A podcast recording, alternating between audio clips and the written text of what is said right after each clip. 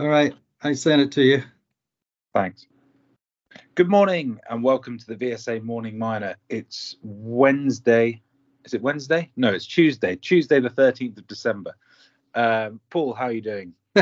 We're getting all confused here because of the weather and the strikes, I think. Exactly. Right, we've got quite a bit of lithium news out this morning. So let's start with that. Atlantic Lithium have announced a feed contractor. Yes, go ahead. Well, they've announced Primero Group for the feed on the Ghana Spodumene project. So they'll be covering off, optimizing the flow sheet, identifying the long lead items, and all of those sorts of early stage parts of the construction process. I think what's encouraging about them is they have built a number of spodumene mines in different parts of the world before, so that should help with de-risking this construction process. Yes, and because it hasn't actually got a feasibility study completed yet here, up to at least not a DFS level one, it means that they're feeling very confident it should be proceeding as quickly as possible to construction. And it is a Shanghai Mining Club member too. Yeah, well, I think they've got those early years pretty well understood. It's the latter part and the resource expansion, which is obviously coming next year, which is probably the key reason why it can't be a definitive feasibility study at this stage. Yes, that's right. Well, a short bit of news out from Piedmont. They've received the last bit of permitting to restart their JV in Quebec with Siona Mining. So operations should get underway there in H1 2023. Construction's already started there. Yes, I think they're feeling a little bit of pressure from Tesla because of the agreements they have with Tesla, and they've been lagging a bit as far as getting things moving in order to be supplying chemical for Tesla batteries. And Galane have announced on their secondary project, Greenbushes in Australia, they're moving from a 20% position to a 100% stake. We've seen some early stage exploration results from there, and I think that sort of stage is reflected in the $3 million Aussie dollar valuation or sort of payment for that. Yes, it's in a prime location, though. It's right adjoining the existing Greenbushes mine, with the mineralization just 3 kilometers away that they've identified so far, but it is still early stage at this point, so we don't have a good feel for the potential size of resources on there, but the geology would suggest that the Greenbushes system continues onto their ground.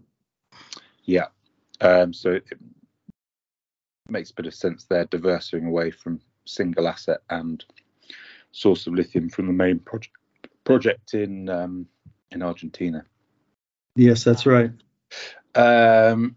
And on Sierra Madre, they have announced, I think, 99.99% approval from TSXV shareholders on the acquisition, which has now been rumbling through the exchange for a good few months now. We should expect that to close pretty soon, I think. But obviously positive that has gone through without a hitch.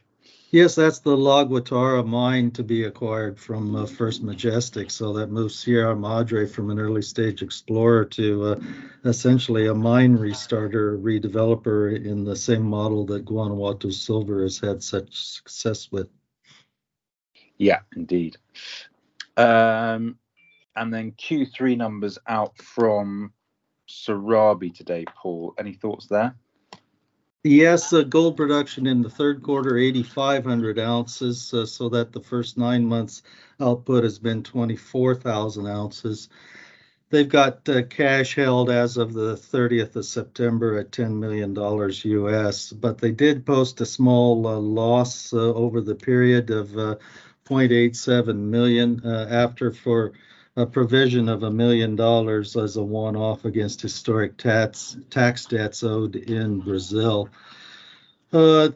Cash costs for the three-month period were $1,242 per ounce U.S. All-in sustaining costs on the three-month period came in at U.S. $1,637 an ounce. So it is an improvement on the all-in costs by 4.5% over the second quarter.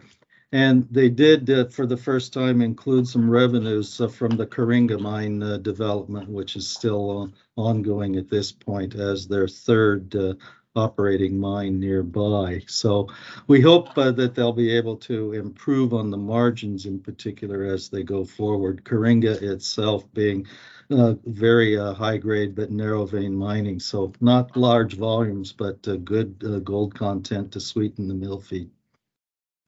Yeah, tough quarter for gold producers with the lower gold price, and not helped for Sarabi by lower sales compared to production. And although some good improvement Q on Q, if you compare year on year, they're obviously being squeezed from the top and bottom end with higher costs there. Yes. But gold prices have rallied a bit in the fourth quarter, so a bit of respite there for them if they can continue to make cost gains there, cost improvements rather. Right. Okay, Paul. I did have one bit more to mention. It's important. That's Malcolm Norris's ASX-listed Ecuador explorer, Sunstone Metals, because we've known Malcolm for a number of years, and they've put out a maiden resource estimate on their prime project, which is the Brahma de Alba porphyry deposit, Bramaderos project in Ecuador. 156 million tons at 0.5 grams gold per ton for 2.7 million ounces equivalent. And it increased the target size remaining estimate to between 3.3 and 8.6 million ounces at similar grade. So this thing proving to be, by all indications, a really significant low-grade bulk tonnage gold deposit from surface in Ecuador. Very good. Well, pleased to see them hit that milestone. Okay, Paul, we'll call it a day there. Thanks very much, and we'll be back tomorrow. I'll be off on Wednesday and Thursday. So, yeah. All right. Cheers. Very good. Thanks.